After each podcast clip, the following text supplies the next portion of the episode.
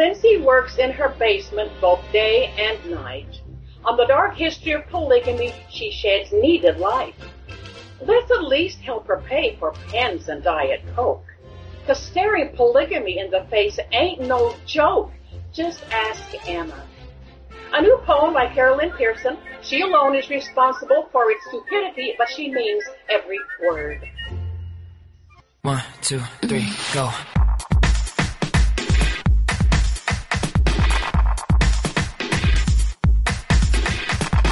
Feminist, Mormon, Housewives. Hello and welcome back to another episode of the Feminist, Mormon Housewives podcast. I'm your host Lindsay, bringing you another episode in the Year of Polygamy series where we try to understand the practice of Mormon plural marriage and see how it affects us today. Today I'm really excited to bring back someone who did a phenomenal episode with us about uh, the revelations of Joseph Smith. He kind of picked through the revela- the polygamy revelations of Joseph Smith and added some context to them. And uh, now Clair Barrus is back to do the same thing with a revelation from Heber C. Kimball. So Claire, can you say hello? Hello. Claire, I've gotten such great feedback on the episode you did on Joseph's revelations. Everyone loved that. I'm glad to hear that. I'm, I, I found it fascinating, and I'm glad other people found it interesting. And I have to say, I was I was just telling Claire this before we recorded. He just did a review of the new Council of 50 Minutes. That is fantastic too. So I will link to that as well. I, I found it really helpful. Yeah, that's that's a new book. Uh, its signature book is put out, and it uh, it's really uh, very interesting. Uh, a lot of details about the uh, Council of the Fifty, uh, especially during the Brigham Young and John Taylor era. And uh, I, I, think it, it's a good uh, book that has a lot of very interesting tidbits inside. Yeah, the rumor is there's there's uh, a recognition of blood atonement. They're like plotting out a blood atonement death in the historical record. So that's kind of a big deal because it's always been more secondhand or speculation. So if you like Mormon history, this is something you're going to want to pick up. Yep, I agree. Okay, well, Claire, tell us why you're here today. Tell us about this lawless women revelation. This was kind of new to me, and I think it's fascinating how you've picked apart this revelation. Can you tell us about it? Well, yeah. Uh, so uh, this is uh, having to do with Heber C. Kimball. He was a uh, counselor to Brigham Young uh, in the first presidency, and, uh, Heber and Brigham go way back. They were best friends. They joined the church together. They served under Joseph Smith in the Quorum of the Twelve. They are kind of a rarity in that they never questioned Joseph Smith and temporarily got kicked out of the church or permanently. They they were 100% faithful to Joseph Smith the entire time through. And then Heber becomes uh, Brigham Young's first counselor. Now, after Heber C. Kimball had died, uh, his son had a book that he had inherited from his father, and it had a lot of genealogical stuff and had records while they're crossing the plains, and, and it looked like a lot of kind of mundane, not really interesting stuff. But they were looking through that and they discovered a bunch of revelations. I think there were 16 items recorded that were revelations that Heber C. Kimball had kept. So a real treasure, uh, an amazing find. Uh, the book is called Heber C. Kimball's Memorandum. So, this book is called Heber C. Kimball's Memoranda, or um, or it's called the Memorandum Book of Heber C. Kimball by some. And so, yeah, so there's 16 items. Most of them are prophecies. And, and then there's three items that all have the same date of February 3rd, 1852, which is, which is what we'll dive into. Uh, but these prophecies are, are quite interesting. Let me tell you about a few of those. Uh, okay. There's, uh, there's one about, uh, a division of the, the states, uh, this is at the time of the Civil War between the North and the South. Uh, another one about the soldiers of Johnston Army and when they will leave. Uh, these are all predictions. A period of sickness and mourning. Uh, some revelations about the United States making war uh, against the church. That some more of these uh, talk about how he's going to be blessed among the saints. That he is going to be favored uh, by Brigham Young above everyone else. That the U.S. would be rejected, uh, the church would reject the church's petition for statehood, which, which does occur. They are petitioning at that time for territorial, uh, to go from a territory to a statehood, and, and they do reject that. Kimball is told he could have 25 additional years of his life. Now he's 60 years old at this time. That would make him 85, which uh, curiously is the age that Joseph Smith kind of predicted that he would be when, uh, you know, it says something to the effect that if you live until the age of 85, you'll see the Son of Man coming. Interesting. Kimball is told that he could live uh, to that age also if he desired, but he, he doesn't live that long. And uh, and then there's a series of revelations about Kimball that his counsel, fellow counselor Daniel H. Wells would have sorrow and would be uh, he'd kind of be downtrodden while Heber C. Kimball would be lifted up.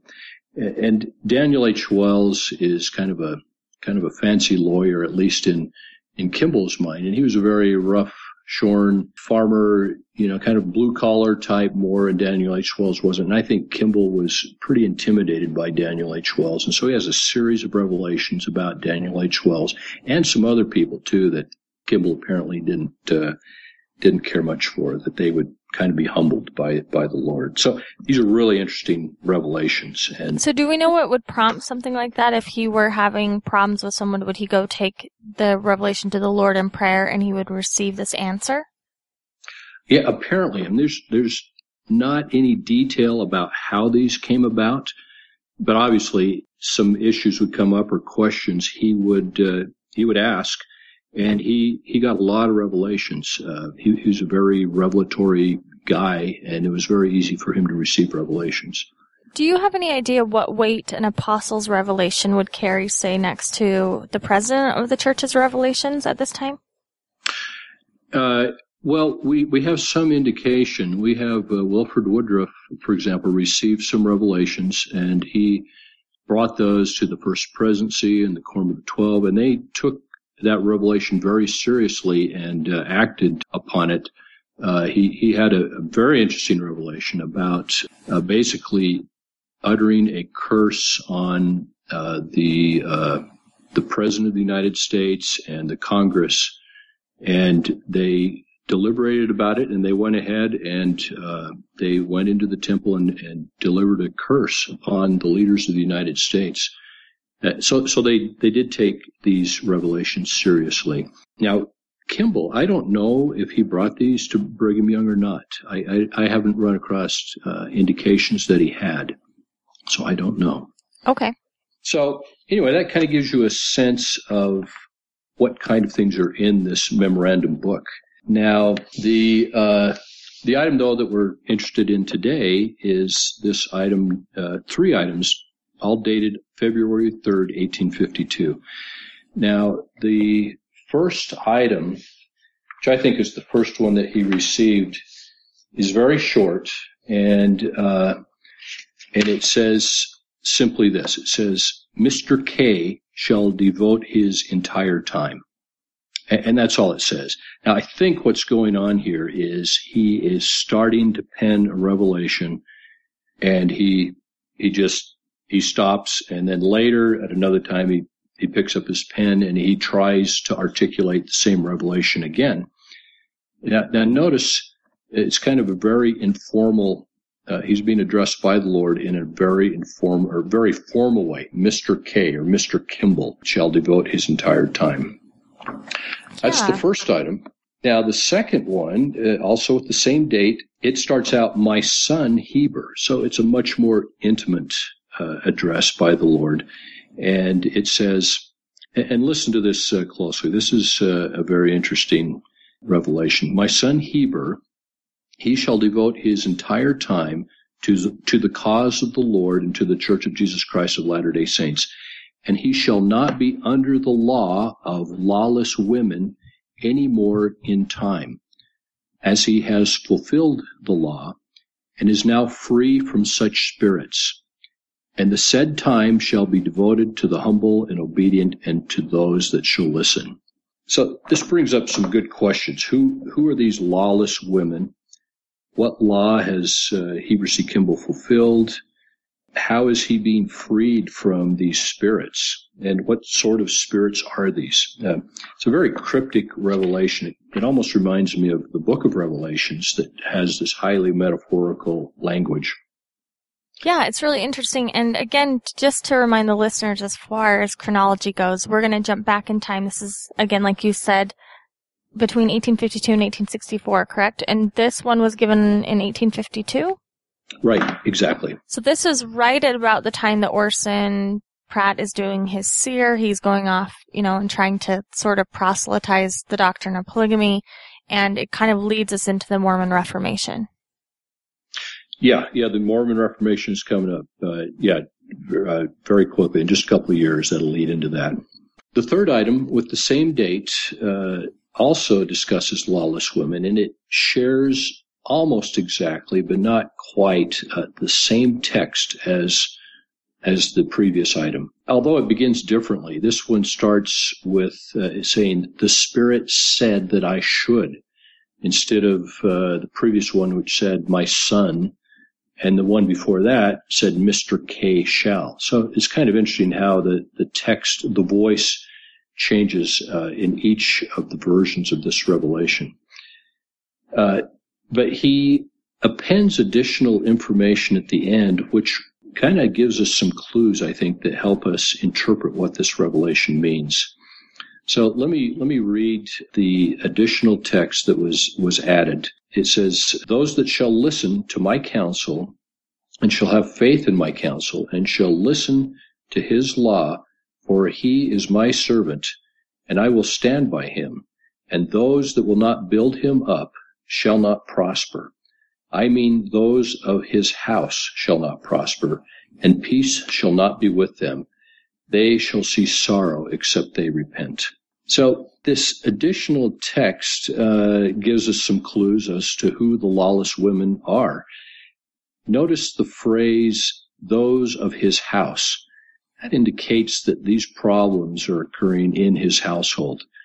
And this is about women. Uh, and so these are women in his house. And apparently they're those, they, they are not listening to Heber's law. And will not build him up. So I, am pretty sure that the lawless women were disobedient wives who were not humble and who would not listen to their husband Heber. And the language seems really sort of Old Testament, sort of with a edge to it. It's sharp and harsh. Yes, yeah, it's it's pretty uh, pretty direct, uh, severe uh, uh chastisement. Or uh, yeah, yeah, it's it's not pleasant, uh, not pleasant language uh, if you're on the receiving end of this uh, revelation. So now, as you know, uh, Heber was a very married uh, person. Uh, one scholar called him one of the most married men in the modern Western world. I've never heard that before, but that's great. Yeah, yeah, that's that's Stanley Kimball, who is a bi- he did a biography of uh, Heber C. Kimball, and and he uh, that's his quote. Uh, so so let's go back and maybe review a little bit about Heber C. Kimball and uh, plural marriage. Uh, in the summer of 1840, and Lindsay, you've covered this before. Uh, in the summer of 1841, Joseph Smith goes to the Kimballs or, or to Heber and tells Heber that he wants Joseph Smith wants to marry Heber's wife, Volate or Violet or Volate. I don't. I'm not sure how to pronounce her name. We've been going with Volate. Volate. Okay.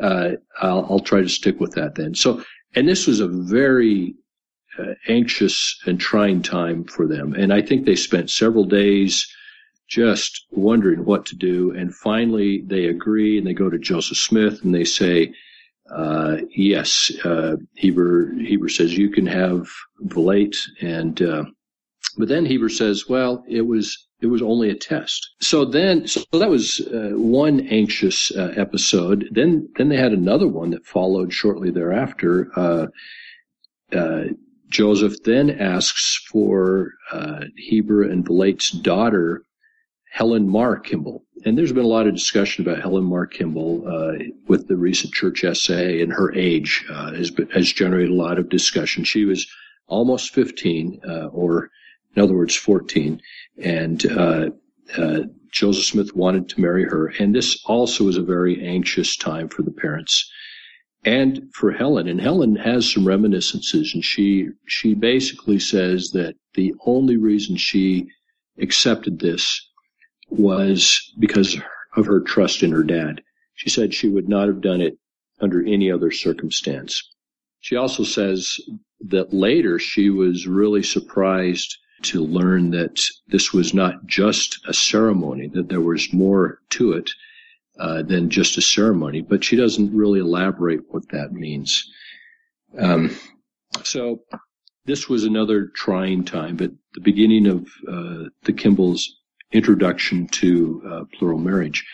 Now, in uh, early 1842, uh, Kimball marries his first plural wife, uh, Sarah Noon.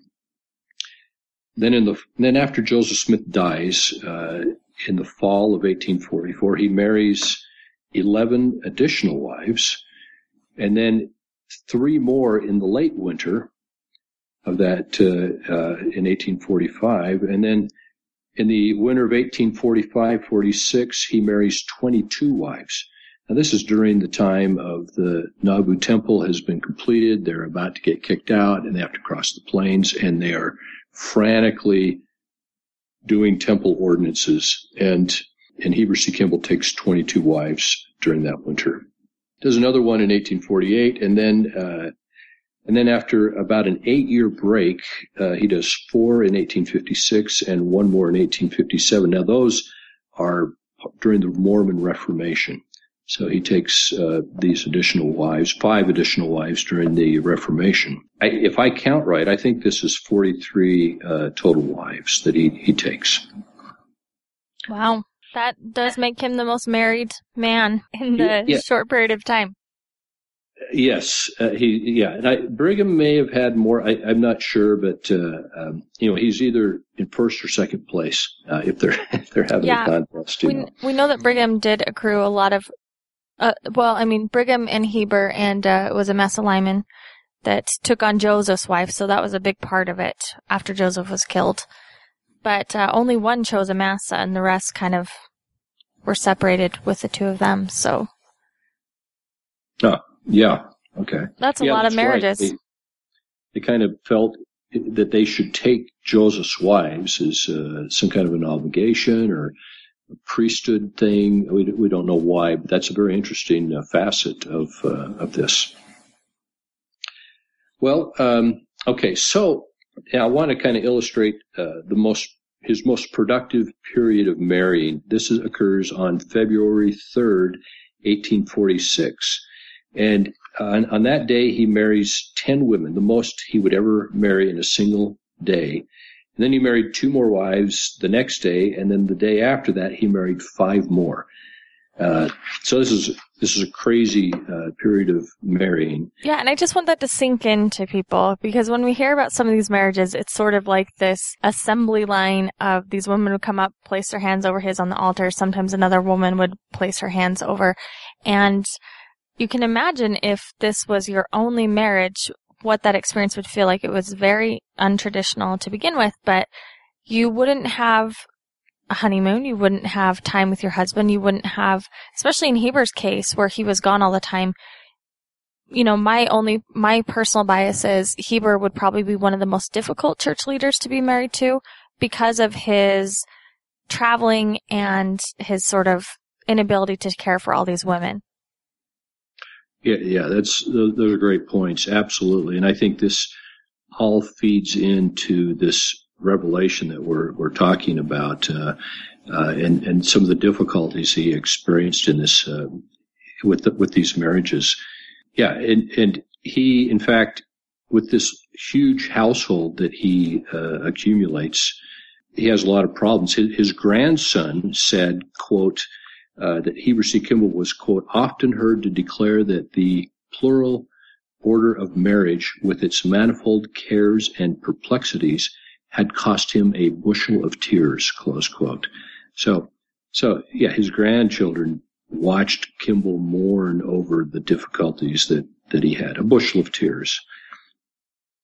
So I think to shed some light, if we look at kind of more theological or doctrinal aspects uh, of this as taught by uh, Heber C. Kimball, I think it will shed a little bit more light on this revelation.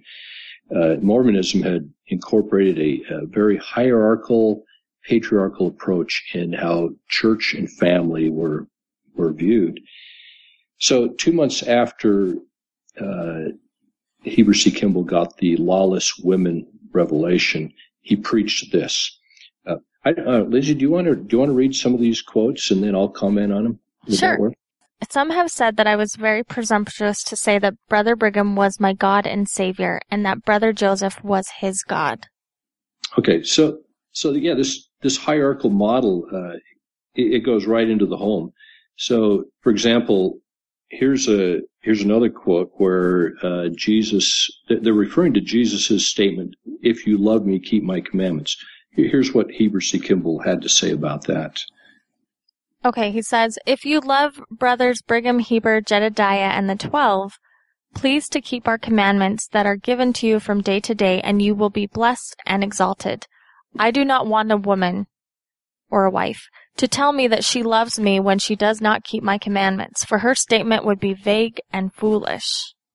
Okay, so yeah, this statement it, it assumes this hierarchical priority. So the church members are to be obedient to the commandments of the church leaders, and wives are to be obedient to the commandments of their husbands.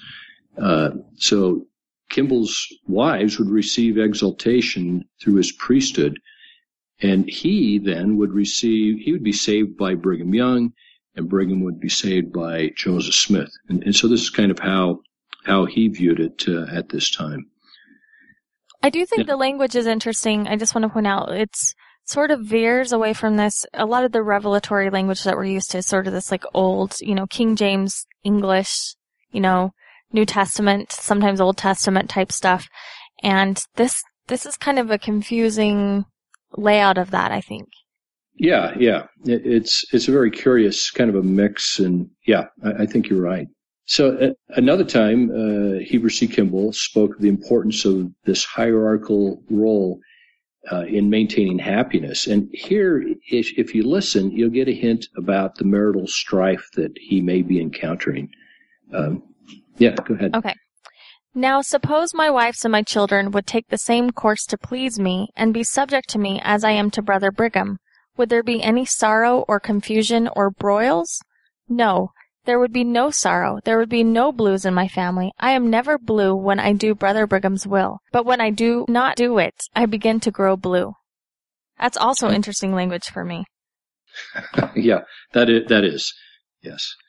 Um, so so ju- just as he be- begins uh, marrying his 22 wives in 1845, he, he, gives an address to what was called the Holy Order or the Quorum of the, the Anointed. And these are people who had been endowed, and at that time it was a quorum.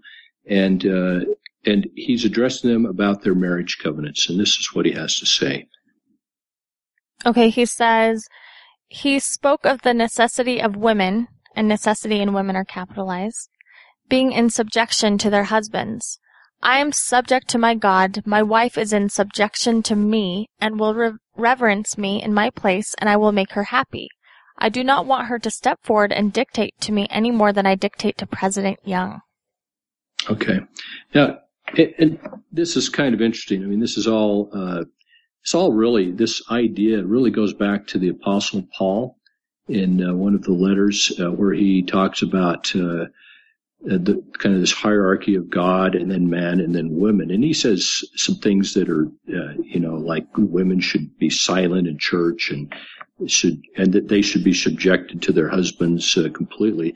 And this is actually stuff from the Romans. The Romans, this is how they viewed things. And Paul was a Roman. And so this ideology has, uh, because Paul included this in a letter, uh, this has kind of become canonized and, and now affects a lot of us today uh, and a lot of ideology in, in Christianity. Uh, and the thing about Paul is he never uh, he never sat and listened to Jesus preach. He, he was converted after uh, Jesus had died, and he had a lot of disagreements with the other apostles. So it's kind of curious that his his doctrinal ideology has come to be uh, a standard that many people uh, accept today. Yeah, and it, there's this sort of hierarchical way that he organizes marriages, almost like his marriages, he's organizing his own quorum. You know, he's often comparing his wives to his relationship with Brigham Young in the leadership role, which is also interesting. Yes, it absolutely is. Yeah, everything had its place in this kind of pyramid structure, and uh, who was on top, and and uh, and then who was uh, down below. Um, and we see this uh, in the temple uh, ritual. Uh, women back then uh, covenanted to obey, quote, the law of their husbands, close quote. And uh, this concept has continued to be taught up into the modern era uh, by church leaders. And it was, uh, in fact, it was still in the temple endowment until 1990. And, and then it was changed where women would uh, were to hearken to the counsel of their husbands. Uh, uh, but but there's no covenant where uh, husbands should hearken to the counsel of their wives. Um, so men are still taught, like in the proclamation, to preside in in the home. So this idea is still there, but it has been softened to some extent. Yeah, yeah, and this is a very big feminist issue when we talk about the temple. This is something that we talk about a lot on the Feminist Mormon Housewives blog and things like this, but it's interesting to sort of see its conceptions happening with Heber. I mean, Heber, it's no secret that Heber has said some really troubling things about women, right? He's got some really doozies of a quotes if you go Google that, but yeah, that makes sense to see that connection there. Yeah, yeah, these are hard. His teachings, his ideologies are, are really quite hard to, you know, for us today. And I know it was a different time back then and I know we are changing, uh, but certainly, as you pointed out, uh, a lot of people on uh, the feminist Mormon housewives and elsewhere uh, are kind of wrestling with some of these concepts. Um, all right, so so Kimball, uh, he there's another quote we have where he he may be talking about uh, temple covenants. when he, writes his first wife, uh, Vilate, in 1849, so he had been anointed and he, he writes his wife. Yeah, he says, quote, teach your sisters, which he means the plural wives, to mind their own business and to treat their husband with respect and let my business alone and hold their tongues when they want to speak evil to me. Okay. So, so yeah, his, now his revelation, uh, points out a reversal in the uh, kind of the defined hierarchical structure. So remember back in the uh, the lawless woman revelation, it says, "He shall not be under the law of lawless women anymore." So I'm hoping, in context of these quotes, I, I think we see what he means. Uh, his wives uh, are supposed to obey him, but according to the revelation, his wives were some of them were lawless and would not follow their husband's law. Yeah, I'm and, thinking of like there's Mary Ellen Kimball, and uh, I don't have the quote in front of me, but she was one of his wives, and this I think she she struggled with conception. I think she had her first child when she was 40 and he goes Heber comes to bless the child as was tradition he was very big on blessing his newborns and if i remember right the blessing he gives her he gives the child was not to have the same despondent spirit of its mother which is interesting. yeah, that's that's that probably didn't make her feel too too good. Uh, I'm guessing. I no. hadn't heard that before. Yeah. Um, okay, so so Heber was he was subjected to his wives rather than they being subjected to him as he as he uh, felt it should be, and now that he had fulfilled their law, uh, or in other words, he had, I think he had endured them disobeying or possibly dictating to him. He, the revelation kind of gives him uh, permission to ignore them and by remaining devoted only to the quote, the humble and obedient, close quote, wives. So I, I think the revelation is saying, uh, just, just pay attention to the obedient ones, and the other ones they they're in violation of the law, and you you're free to ignore them, and and you know you don't need to have anything to do with them. Now, there's a, a term uh, in time that is in the in the text. Uh, the, the, the words in time. It says, uh, listen to this and, and, and see if you can pick this up. It says, He shall not be under the law of lawless women any more in time. Now, I think this might, it could have to do with the relationship uh, with his wives uh, that are ending in this life. Remember, there's the concept of being married in time, being married in eternity, or sometimes people were married in time and eternity. And I'm wondering if this phrase in time may have to do with only this earth life, but in the next life, uh, that the they this law would be reinstated and that the, the wives would uh, again be under Heber C. Kimball and and there would be obedience and, and so forth and so on. That's a possible interpretation of this uh, phrase in time that, that is included in this quote here. Well, and we just talked about uh, I, th- I, think your interpretation is close because we just talked about uh, sort of some other men's understandings when the manifesto comes out, and their understanding was a, b- a bunch of men in southern Utah, and this was common when the manifesto came out. They said, "Okay, we're going to uh, keep our first wives for time only, and we'll hook up back up with you guys in in the next life." So I think that that that was kind of the common understanding that time was your way of saying you know, I can live with you in this world, but regardless of what happens, we're all going to be sealed together. Okay, yeah, yeah. It, it's a very interesting dynamic where you have really three different types of of marriages, uh, you know, time, time and eternity, and eternity only. And so it, it really it really adds some uh, flavor and, and, kind of a colorful characteristic uh, to this. Makes it a lot more interesting. Absolutely. And and uh, and in Heber's defense, I mean, let's think about. I mean, you would almost have to organize forty-five women into this sort of hierarchy and quorum and feel like you were managing a small village with this, right? And and and this is where we see so women sort of infantilized in polygamy. They're they're lumped in with children because there is fighting and squabbling and not only natural problems that come up in a monogamous marriage, but there's this compounded issues that they're dealing with. And so the men sort of take on this role as like a father figure to organize and chastise these women. Oh yeah, and you know just just the practicality of uh, having forty five people, adults in a family, and trying to make decisions. You almost have to go to the model for for it to actually work, where one person's calling the shots. I mean, with that many, it, it kind of indicates a, some problematic uh, uh, the problems with the practical implementation of large scale uh, polygamous families. And we do know, like Brigham was a great organizer, right? And so yes. he had many, many wives, but his seemed, I mean, it was absolutely not perfect, but there was a sort of order that Brigham clung to and was, was sort of almost obsessed with. And we don't see the same thing with Heber. We know that his children were sort of lawless, to use that word.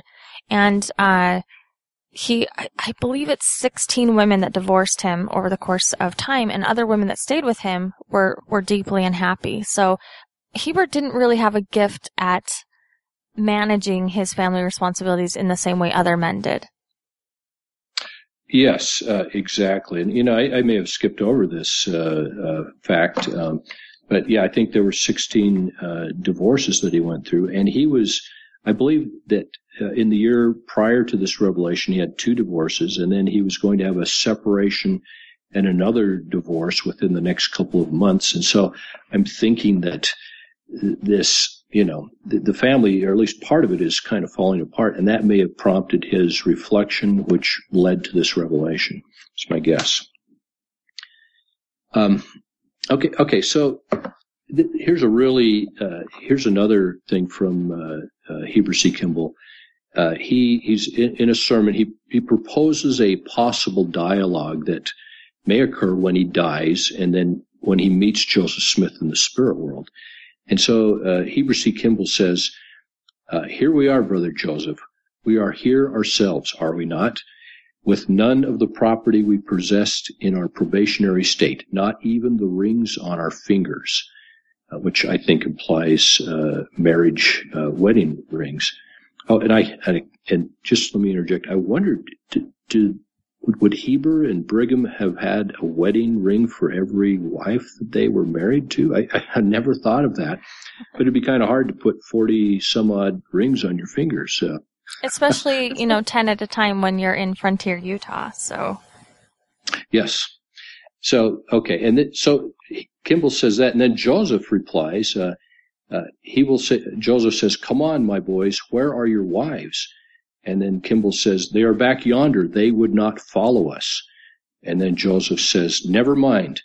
Here are thousands. You can have all you want. So this gives an indication of Kimball's kind of view of how all this works and the difficulties he's having with his wives and how that maybe in the next life uh, it doesn't really matter. Um, I don't know. And I will say, if anyone listening, if this sounds sort of familiar, there's sort of a theme with Mormon men at this time, particularly the men that married Joseph's wives, which would be Heber and Amasa, who is later excommunicated, and Brigham Young. They they have this sort of narrative that we that pops up every now and again where they have this dream and Heber is very concerned about this that he has to account to Joseph for his wives how well he took care of them in fact I believe he tells one of them on their deathbed please you know please tell Joseph I was good to you and we see other leaders in the church doing this as well they they really felt like Joseph was going to meet them at the gates and say all right tell me tell me how this went for you how you did uh, that's interesting. Yeah. I guess that responsibility is is a huge component. Yeah. Well, especially when and, Heber was taking Joseph's wives for time, some of his wives for time, so he really felt like he was sort of being a placeholder for Joseph, and and we know that that didn't end well for some of the women. They were not pleased with it. So he, we know that Heber had this sort of romanticism with pleasing Joseph. Yeah, that that, that makes sense. Absolutely. Um, yeah, and so th- this revelation uh, kind of gives uh, Kimball kind of divine permission to maybe shed off this responsibility that he feels. Uh, and these time-only marriages uh, that are ending in divorce, separation, he, he gets permission to ignore them, uh, and uh, and then to instead devote his time to the church and just building up the kingdom. So, yeah, yeah, very interesting. That's a good interpretation. This now we'll kind of shift gears here a little bit. Uh, one of the other memorandum prophecies uh, uh, was given through what was called the Lord Rod. Uh, there's a little. He kind of writes where he received it from, and it says Lord Rod up at the top. And Heber C. Kimball had a rod that he used uh, to receive revelations through. Um, it, it was a three and a half foot long rod that Joseph Smith had given him in 1842. And we know that he received at least 10 revelations through that rod. Um, and it may be that he received uh, the uh, this revelation uh, that we've been talking about through the rod, although he doesn't specifically indicate that. But that adds another interesting uh, dimension. His son uh, noted this. Uh, he said, quote, anything that was his right, that's Heber C. Kimball's right to know, uh, all he had to do was kneel down with the rod in his hand, and that sometimes the Lord would answer his questions before he had time to ask them. So that, that's that's a pretty interesting uh, dynamic there, possibility. Yeah, that um, is, and it, the the rod part is interesting because you know, you alluded to this, but we've actually done an episode on this a year ago. It wasn't part of the year polygamy series, but we did it for Halloween. We talked about Mormons and magic, so you can look that up. But uh, can you can you give us some more context around that to explain to the listeners why this is significant? Because it's a very foreign idea to contemporary Mormons now. Uh, yeah, yeah. There, there's uh, I, have kind of looked at this a little bit, and, and you know, going clear back to um, Oliver Cowdery's father. Oliver Cowdery's father was probably a member of a, a sect up in Vermont uh, that uh, was headed by a guy named Nathaniel Wood, and the uh, this wood group um, had rods, and they would receive revelations through their rods, and they they were going to uh, to restore a new Jerusalem and build that. They were going to restore ancient Christianity. They felt they had special authority uh, that they'd received. Uh, they had a, a, even a dietary code, certain dietary restrictions, and uh, and they had received a revelation to build a temple uh, with their through their rods, and so and they started building this uh, temple. And Oliver Cowdery's father was uh, probably a part of that. Now, uh, Oliver Cowdery, of course, may have been raised with this idea of a rod uh, that could be used for revelation. And, and so when Oliver shows up on Joseph Smith's doorstep uh, in 1829, uh, after a while, they, they have a revelation, D&C 8. And both D&C uh, 8 and, no, D&C 6 and 8 both have to do with uh, a rod, which is Oliver Cowdery's gift. And if Joseph's papers have released some additional documents that show earlier versions of D&C 8, and it is talking about a rod that Oliver had. And in this revelation in D&C 8, uh, God tells Joseph that Oliver's rod had told him many things in the past. This is something that Oliver's been using for quite some time. Um, uh, Joseph Smith Sr. also used a rod, and even Joseph Smith Jr. for a while used a rod before before he started using a seer stone. And so this rod begins right at the very beginnings of the church. And uh, a number of apostles have rods. Orson Hyde, uh, he may have used a rod when dedicating Jerusalem. Uh, Heber C. Kimball, of course, which we've mentioned, had a lot of revelations through uh, a rod.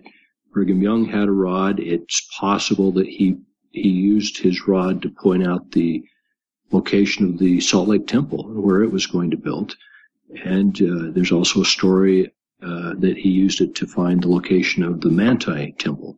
And so, anyway, this this use of a rod is uh, kind of uh, weaved into the fabric of early Mormonism. And it's a very fascinating uh, topic. Yeah, it is. It is fascinating, and I think it. Um, Mike Quinn talks about it in uh, Mormons in the Magic World View, and I would suggest if you're interested in that to read that because I mean he goes into very thorough detail, sort of this this sort of stuff. Absolutely, yeah, it's a great source. Do you have any other reading for that? Um, yeah, you know, I have uh, I've done a, a, couple of papers on um, the rod, uh, the use of the rod in Mormon history, and I, I Lindsay, if you wanted, I could share uh, a couple of links. One one has to do with uh, the rod itself, and then another one has to do with uh, actually a little bit different angle. It's Masons use rod in the Royal Arch ceremony, and some very interesting parallels with the use of the rod in, in, in the Royal Arch Masonic ceremony. And uh, Oliver's use and, and Joseph Smith's use to recover uh, hidden, uh, lost texts, uh, just as is done in the uh, Royal Arch ceremony. So I, I, could share some links with you if, if uh, yeah, absolutely. I'll link those on here because I think people will be fascinated to, to read that. Okay, we'll do. Okay, so um, so yeah, we see this revelation take three different forms. Uh, the earliest uh, form uh, is a is an aborted is aborted right way partway through the first sentence, and it's a very informal or very formal and distant address by the Lord, where he's addressed as Mr. K. Uh, now, the the next version, uh, as you recall, is the uh, he's called my son uh, by the Lord, very intimate, and this is where he said he shall devote his entire time uh, that phrase is, uh, shares the text with the first version. Um, and th- this second version, the My Son uh, version, is very cryptic, uh, metaphorical, and the wives are referred to as spirits.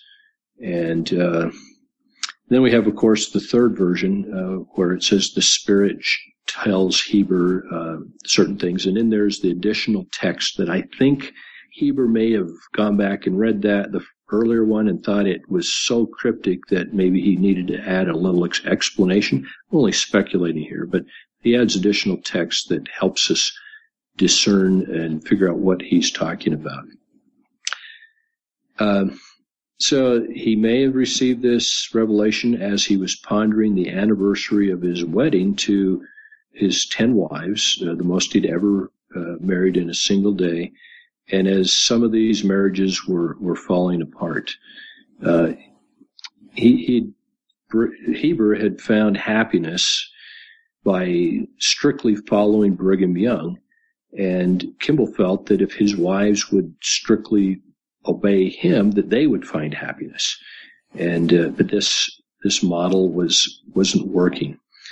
Uh, so the, the the theology that is introduced by Joseph Smith and then refined by Brigham Young has this very, as we've discussed, a hierarchical, patriarchal framework um, as the kind of the icon, the things that Latter Day Saints should strive for.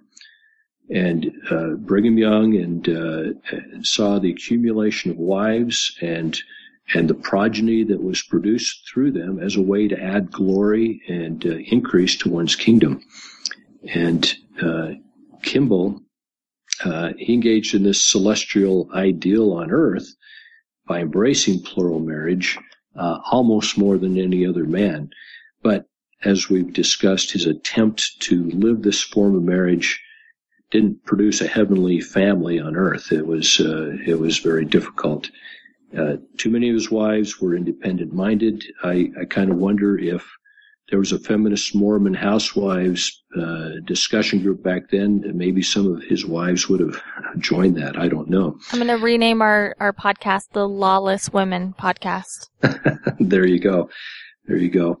And uh, so, um, yeah, his he was absent and, and quite dictatorial, and uh, and some of them resented that. Uh, now, and he was also a deeply visionary man, like you mentioned. And so, I mean, he was, I mean, Mormon frontier in the 1850s was not only fanatical, but there was this sort of feverish spirituality that we don't, that we just can't recognize as contemporary Mormonism, Mormons, and we can't really understand that sort of like fiery devotion. Yeah, absolutely. Very, very devoted, very intense uh, spirituality that that drove and and uh, and and that people were remarkably attracted to and and devoted their lives to. Oh yeah, and it built. I mean, it built Utah and it built the Mormon kingdom, so to speak.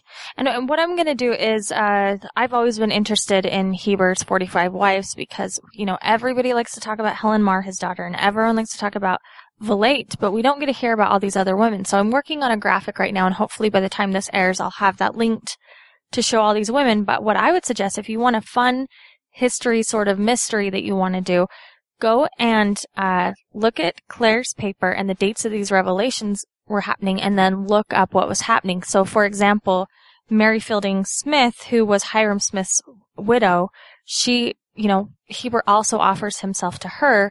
She becomes Heber's plural wife and she dies that same year in Utah when she arrives. So it's interesting to find out like what's happening with these women while these revelations are going on. It's kind of a fun, fun way to kind of connect these dots. And it's clear. I mean, not only did Heber have women that were upset with him, but he had women that were dying. It's, it was a, and, and on top of everything going on in 1850s Utah, that's a lot of stuff going on. So it's a really interesting time.